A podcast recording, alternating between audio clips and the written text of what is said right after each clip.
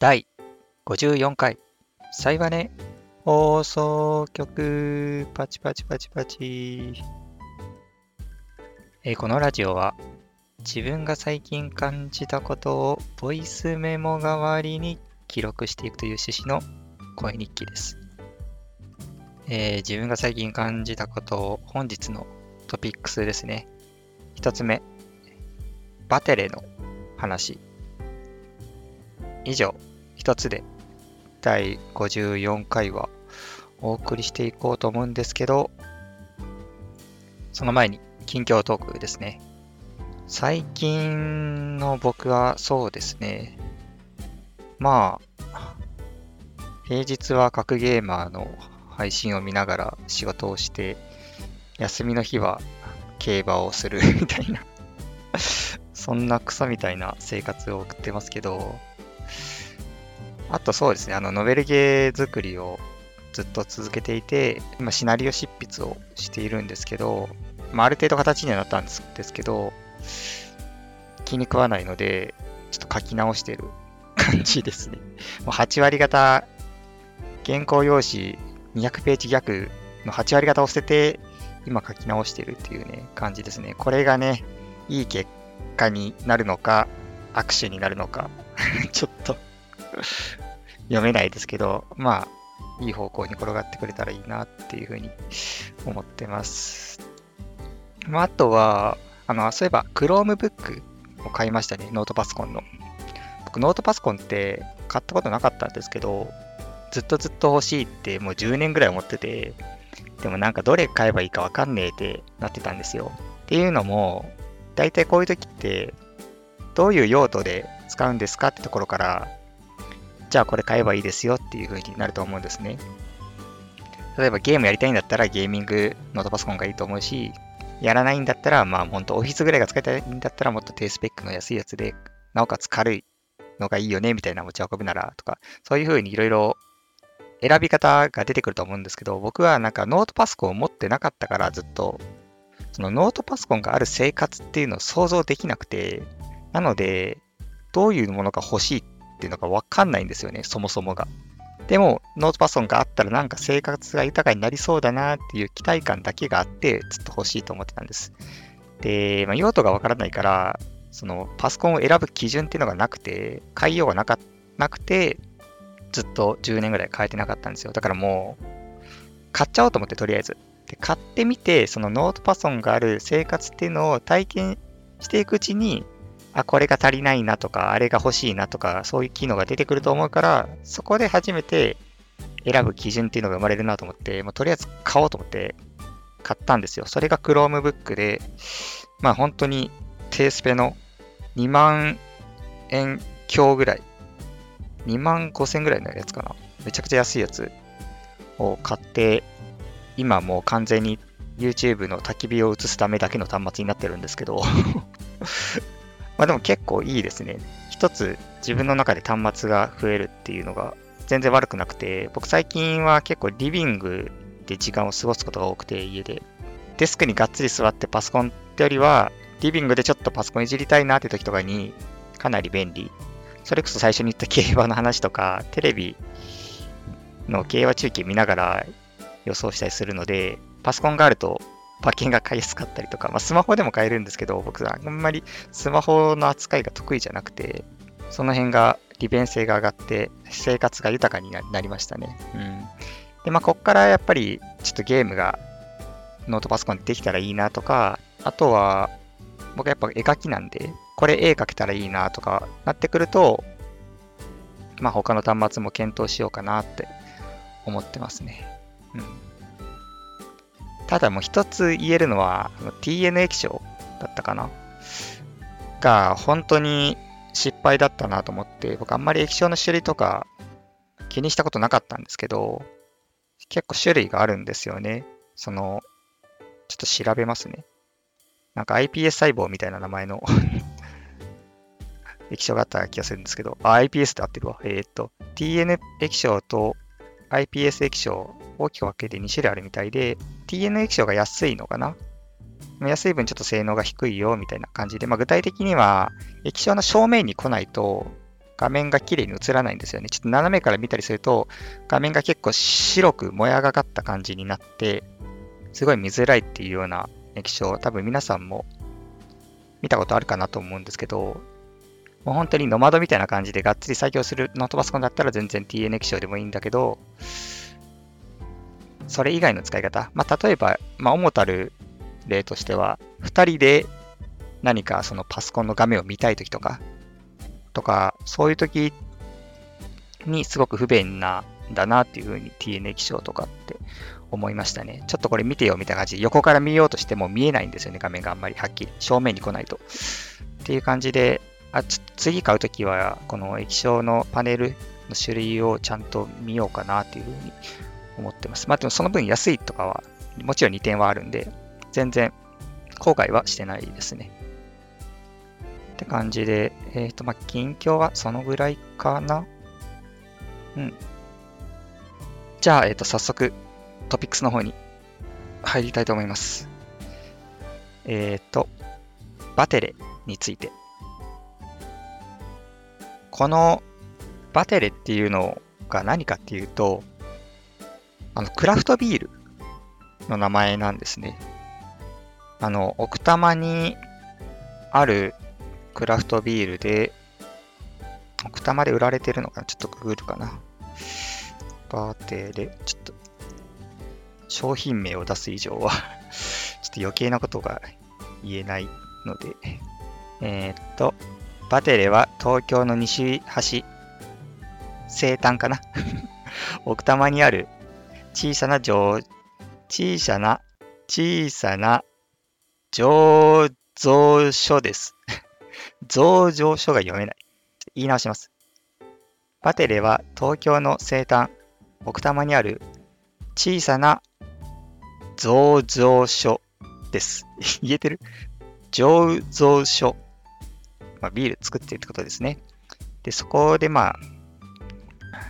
で、えー、奥多摩でも緑があり、気持ちいいのに空気があり、きれいな水がありますと。えっ、ー、と、都心のスピード感に流されることなく、自分たちのペースでビールを作るために奥多摩を拠点にしましたっていう風な、え、今、公式ホームページの文言を読んだんですけど、まあ、今言った通り奥多摩で売られてるクラフトビールで、それが今なんか通販で買えるんですね。それをま注文して飲んだんですよ。で、それがなんかすごく感動して、なんかむちゃくちゃいい体験をしたなと思って、その話をね、ちょっとね、したくてね、今こうやってマイクロフォンを手にして録音ボタンを押してるわけなんですけど いや、マジでね、これがね、何がいいかっていうと、これね、むちゃくちゃ缶がね、シンプルなんですよ。缶ビールなんですけど、スタイリッシュですごくかっこいいんですね。で、その、まあ、おしゃれさがいいって話ではなくて、あの、缶がシンプルがゆえに、先入観がなくなるんですよ。もう、缶のちょっとデザインをね、ぜひともググってみてほしいんですけど、バテレで検索すると出てくるので出るよね。バテレ。出ますね。ぜひバテレでイメージ検索してみてください。すごいなんか真っ白い缶で写真、ピクチャーが1枚貼ってあるだけみたいな、すごい前衛的なデザインなんですけど、これパッと見てね、ビールってわかんなくないですかっていうね、話なんです。僕はしたいのは。マジで、初見でこれビールって、まずわからないし、飲み物かどうかも怪しい、むしろ。薬品入ってんじゃないみたいな、とすら思えるぐらい。まあ、缶なんで飲み物だろうなっては、差しがつくと思うんですけど、いや、全く中身が想像できないような見た目になってるんですね。それがすごくいいところで楽しくて、本当にビールを注いで飲むまでどんな味がするかっていうのが全くわからないんですよ。想像がつかないんですね。ラベルとかないし、デザインとかないし、まあ、一応ビールの銘柄というか、まあ、原材料とかはもちろん表記しないといけないので、書いてはあるんですけど、缶に。まあ、すごく目立たないようになってて、気にしないと目につかないようなデザインになってるんですね。で、その、全く味が想像つかないから、こう、飲むまでのワクワク感が半端ないんですよ。どんな味がするのかっていうのが全く読めないものを口に含む時のあのドキドキ感。ちょっとほんと想像してみてください。例えばじゃあ、唐揚げ、居酒屋で唐揚げ注文するじゃないですか。で、唐揚げ来ますよね。で、食べようとしますよね。まあ、食べる前に、まあ、唐揚げを食ってる。俺は唐揚げを今から食う。唐揚げはこんな味だっていう過去の経験から、大体の、この、心構えができるじゃないですか。唐揚げというものに対して、唐揚げを食べるっていう行為に対して。ただこれは本当にどんな味が来るかわからないから、その心構えができないんですよ。マジで何が来るかわかんねえ。なるんです。で、いや、でも、いや、ちょっと待ってくれと。ビールって分かってるじゃないか、お前って思うかもしれないじゃないですか。お前ビールって分かって買ってるんだろ？これビール、確かに味は分かんないかもしれないけど、ビールって分かってんじゃんって思うかもしれないっていうご意見はごもっとも。なんですけど、それに対しても僕はいいなって言いたい。というのも、ビールっていうのがむちゃくちゃね、レンジが広いんですよ。そこが、このね、コンセプトというか、このデザインとすごくビールっていうものがマッチしている、僕が感動している部分で、考えてみてください。ビールってむちゃくちゃ種類多いんですよ。黒ビールとか、まあ、白ビールとか、まあ、いろいろありますよね。本当に、お前本当にビールなんかみたいなビールもあるじゃないですか。まあ、例えばフルーツビールとか、そのベリー系の味がするビールって、まあ、ほとんど、これ、ブルーベリーサワーじゃないみたいなビールもうやっぱりビールなんですよ。とかそのレンジの広さ、ビールっていう幅広さがゆえに、こうビールと分かっていても、どんな味が来るかっていうのが全く想像ができなくさせているんですね。で、そこがマジで憎いなと思って、いや、本当にね、めちゃくちゃ感動してるんですよ、僕は。この、この缶を開けて、もうグラスに注いで飲むまでのこのワクワク感。もうすごいんですよ。クリア朝日が家で冷えてるみたいな、そんなレベルのワクワクじゃないんですよ。なんだったらもう缶に注がない方が、コップにグラスに注がない方がいいかもしれないな。あ、そうだな。絶対注がない方がいいな。やっぱ注ぐと色で分かっちゃうんですよね、ちょっと。ちょっとやっぱ前情報来ちゃうんですよ。先入観入っちゃうんですよね。やっぱグラスに注ぐとちょっと赤みがかってると、あ、ベリー系だなとか、これやっぱ黒いと黒ビールだなって分かっちゃうんで、あ、そうだな。グラスに注がない方がいいな。これ缶から直がいいですね。ちょっと次からは缶から飲むようにしよう。いや、本当にね、で、なんで俺がこんな感動してるかっていうと、その、物事に対して、今、2021年のインターネット社会の現代、このね、先入観をなくして物事を体験できるって経験が世の中にどれだけあるかっていう話なんですよ。あります？例えば、まあ、アニメでも映画でも何でもいいですけど、見るってなった時に、絶対レビューっていうのはもう目に入ってきますよ。前評判、絶対もう耳に入っちゃうんです。もう本当にこれ面白かったとかね。もうネット遮断しないとそういうの見ない、話題作を前情報なし見るっていうのはもう不可能ですよ。不可能では、不可能は言い過ぎかもしれないですけど、まあ、なかなか難しいと思うんですね。別にそのネット遮断したとしても、例えばじゃあ映画館に行ってチケット買うときに回数が、上映回数なんか少ないな、シアター数少なくないってなると、あ、なんか人気ないのかなって、そこだけでも分かっちゃうんですね。ちょっと、ちょっとなんかその人気度合いみたいなのが。鬼滅1日でもう何十回やんだらすげえ人気なんだなって分かるじゃないですか。もうシアター数だけで分かっちゃうんですね。そういう前情報っていうのはどうしてもね、遮断するっていうのはかなりね、今現代において難しいことなんですよ。エンタメに対して前情報を遮断するっていうのは。それがね、このビールっていうのはね、できちゃうんですよ。その前情報を遮断するっていうのを徹底していて、先入観なしに物事を楽しめるっていうエンタメを提供してくれるんですよ。そこにが他のビールと全然違うところで、僕が猛烈にこの語りたい部分でもあるんですね。まあ、こういう結構先入観をなくそうとする施策って、実は他にも結構あって、例えば池袋に表紙を見えなくして本が売られてる本屋さんっていうのがあるんですよ。もうほんとそれは表紙をなんかブックカバーみたいなの隠してる状態で売られてて、他の情報とか、その帯の煽り文句とかそういうものを全部遮断して、かなり前情報を先入観をなくしているものの一つだと思うんですけど、そういうものって結構まあ、あるにはあるんですけど、そのビールっていうその食？食に関してそれができるっていうのがマジで貴重で、僕は本当に他に知らないですね。本当にだから目隠しして食事するような店があるとかだったら まあそういうものになり得るんでしょうけど、僕の経験上そんな格付け、ね、芸能人格付けチェックみたいなことをしてる店は知らなくて、まああるかもしれないですけどね。かなり敷居も高いと思いますし、そういう経験が、体験がこうお手軽にできるっていうのがこのバテレのね、缶ビールのすごくいいところなんですよ。わかりました？これ伝わってますかな？ますかな？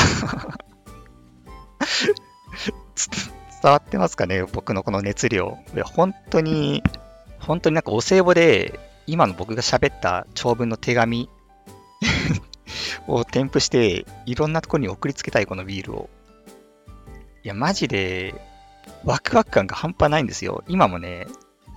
冷蔵庫にね、バテレ、俺の知らない、中身の知らない俺のバテレたちが5本冷蔵庫にいるんですけど、もう本当にね、それを開けて飲む瞬間が待ち遠しくて仕方ない。ちょっと今昼なんで、ちょっと飲まないですけど、ちょっと夜、夜が待ち遠しい、本当に。いやー、この体験がね、この貴重な体験をみんなにも本当に味わってほしい。この感動。いや、本当に、その自分の味覚だけで判断するっていう経験、僕は本当に初めてだったので、かなり思い出深いビールになりましたね。僕の中で。うん。ちょっと、このくらいにしとこっかな。なんか喋るのは。僕、まだ2回目なんですけどね、買うのは。ちょっと通販で買えるみたいなんで、まあ、売り切れのタイミングとか、タイミングによっては売り切れだったりで、買えないこともあるとは思うんですけど、あの、クール便で届くんですよね。熱処理をしてなくて、あの酵母が生きてるみたいなんで、常温保管すると缶がバーンってなっちゃうみたいで、クール便で届くので、そこだけ気をつけてね。うん。冷蔵庫にちゃんと空きを作っておいて 結構ね、ロング缶が6本冷蔵庫にあるって結構な威圧感なんで、結構な占拠率なんで、まあ、ちゃんと冷蔵庫に空きを用意しておくのと、クール便はちゃんと対面じゃないと受け取れないんで、受け取れるようにしておくっていうのと、まあ、だけ気をつけていただいて、まあ、注文、ぜひともね、してほしいですね。いや、ほんと、夜が楽しみだな、マジで。でも、飲むのもったいないな。飲むけど。じゃあ、えっ、ー、と、このぐらいで結構喋ったかな。このぐらいで終わりますか。トピックスは。じゃあ、えっ、ー、と、続いてはエンディングです。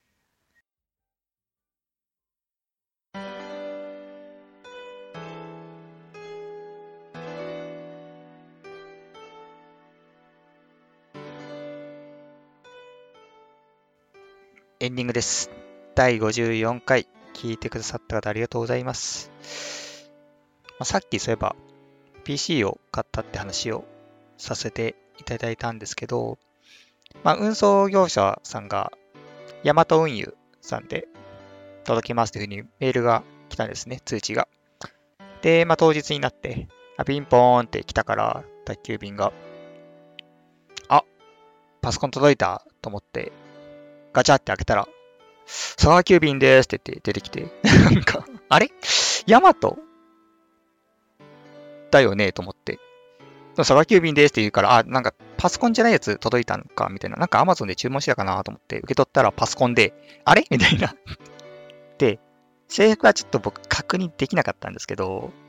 うん、荷物受け取るので、荷物に夢中で、ちょっと面食らっちゃったんで、その、ヤマトと思ったら佐川だったっていうのに面食らっちゃって、ちょっと制服まではチェックできてなかったんですけど、佐賀急便ですってパソコン渡されて、え、あれ？そういえば、いや、パソコンはヤマトだったよねと、俺の勘違いかなと思って、メール確認してみたんですよ。受け取った後に。で、メールチェックしたら、やっぱりヤマト急便が届きますって書いてあって、あれ？あの人、ヤマトなのに、佐川って言った？みたいな、なんかえ、どう、どう、どうなってんの？え、途中でその、運送業者が変わるなんてことあんのかな？いや、さすがにないよね。ヤマト便が届けるみたいな、ヤマト便の配達状況みたいなのを僕はチェックして届いた品物のはずなんで、だから、ま、考える一番濃厚なのは、ヤマトの人が佐川を名乗っちゃったみたいな。そんなことあると思って。すごいな。なんか、元佐川急便の人だったのかな で、最近ちょっとね、春からね、やっぱり、やっぱりあの、就職の季節ですから、春から、ちょっと、佐川から大和に転職して、したけど、ちょっとやっぱ佐川の頃の癖が抜けなかったのかな。思わず、空きみですって言っちゃったみたいな、そういうストーリー、筋書きなのかなってね、ちょっとね、そんな妄想をして、したりして、ちょっと面白かったなっていう話ですね。こういうことってあるのかなっていうね。本当に単純に本物の佐川の人だったら、ちょっとね、申し訳ないですけど、僕の勘違いってことで。まあそういう面白いことがありましたって感じです。なんかほんと最近通販めちゃくちゃ使えるようになって、通販のにまつわる面白出来事の引き出しが僕の中で増えてきて、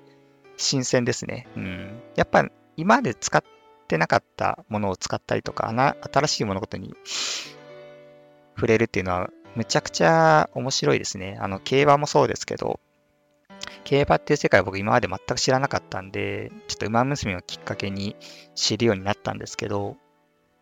本当に入ってくる情報が全部新鮮で、なんか本当に楽しいですね。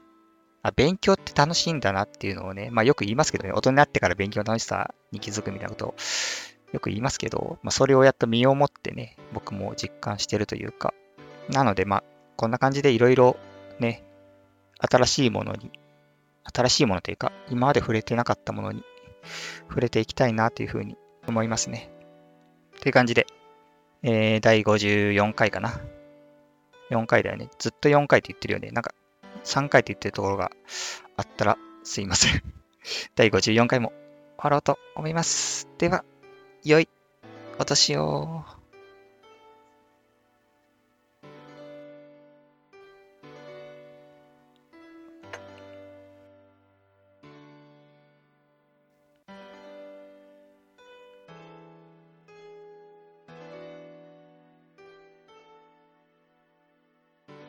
あ、そういえば、近況トークで言うの忘れたんですけど、あの、モンハン買ったんですよね。今更。モンハンライズを買いまして、一月前ぐらいなのかな、出たのって。まあ、結構前かな。まあ、発売からちょっと経ってから買ったって感じなんですけど、まあ、結構友達が買ってて、七津さんとシンジさんが買ってて、あ、楽しそうだなと思って2人がやってるのを見てると。それで、まあ、なんとなくで買ったんですよ。僕、体験版はやったんですけど、あんまり僕の金銭に触れなくて、あ、もうなんかいいかなみたいな。体験版だけでいいかなって思ってスルーしてたんですよ、モンハンは。ですけど、やっぱ人がやってるの見てると楽しそうなんで、あん、まあ買ってみようかなと思って、まあ最初あんまそんな乗り気じゃなく買ったんですけど、暇つぶし程度にやろうかなみたいな感じで。やってみたら、やっぱり、モンハン楽しいですね。モンハン、やっぱ楽しいわ。うん。結構みんなでワイワイやるのが楽しくて、モンハンが楽しいわけじゃないみたいな話とかも聞いたりするんですけど、まあ僕今のところほぼほぼ一人でずっとやってるんですけど、それでもやっぱ楽しいですね。一人でも楽しい。うん、なんか楽しいわ。なんかってめっちゃ言ってるな。なので、モンハンやっていますっていう話なんですけど、結構進化してて、やっぱり。それもやっぱりマイナーチェンジなんですよね。なんかがっつり変わるとかじゃなくて、やっぱり大元はモンスターハンターのまま、まあ不便が便利になるっていうような進化の仕方で、もう単純にだから上位互換って感じですよね。過去作の。うん。まあ、いろいろシステムは追加されるんですけど、別にそのシステムを使わなくてもできるし、うん。なんか説明がくどくど。まあ、最初はやっぱり続くんですけど、まあ、そこを抜けたら